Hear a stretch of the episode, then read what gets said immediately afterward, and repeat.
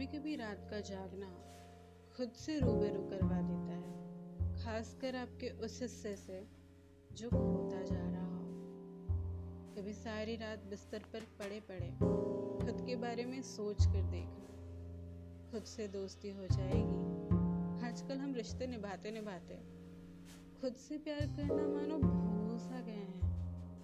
सच कहूँ जब मैं इश्क में थी, मैंने वो सारे काम किए जो मुझे नागवार हैं। और उनसे अब मैं नफरत करती हूँ, सख्त नफरत।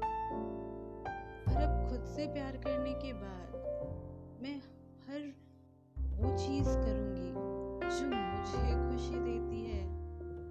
मैंने ये जाना कि मेरी खुशी की वजह सिर्फ़ मैं हूँ।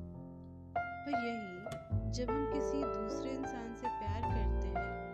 खुद को मिटा देते हैं। सैक्रिफाइस प्यार का दूसरा नाम बन जाता है। कोई एक इंसान आपकी खुशियों की वजह बन जाता है।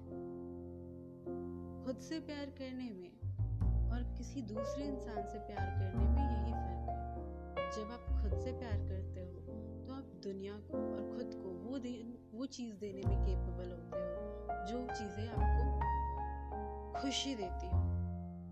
लेकिन किसी और से प्यार करते हो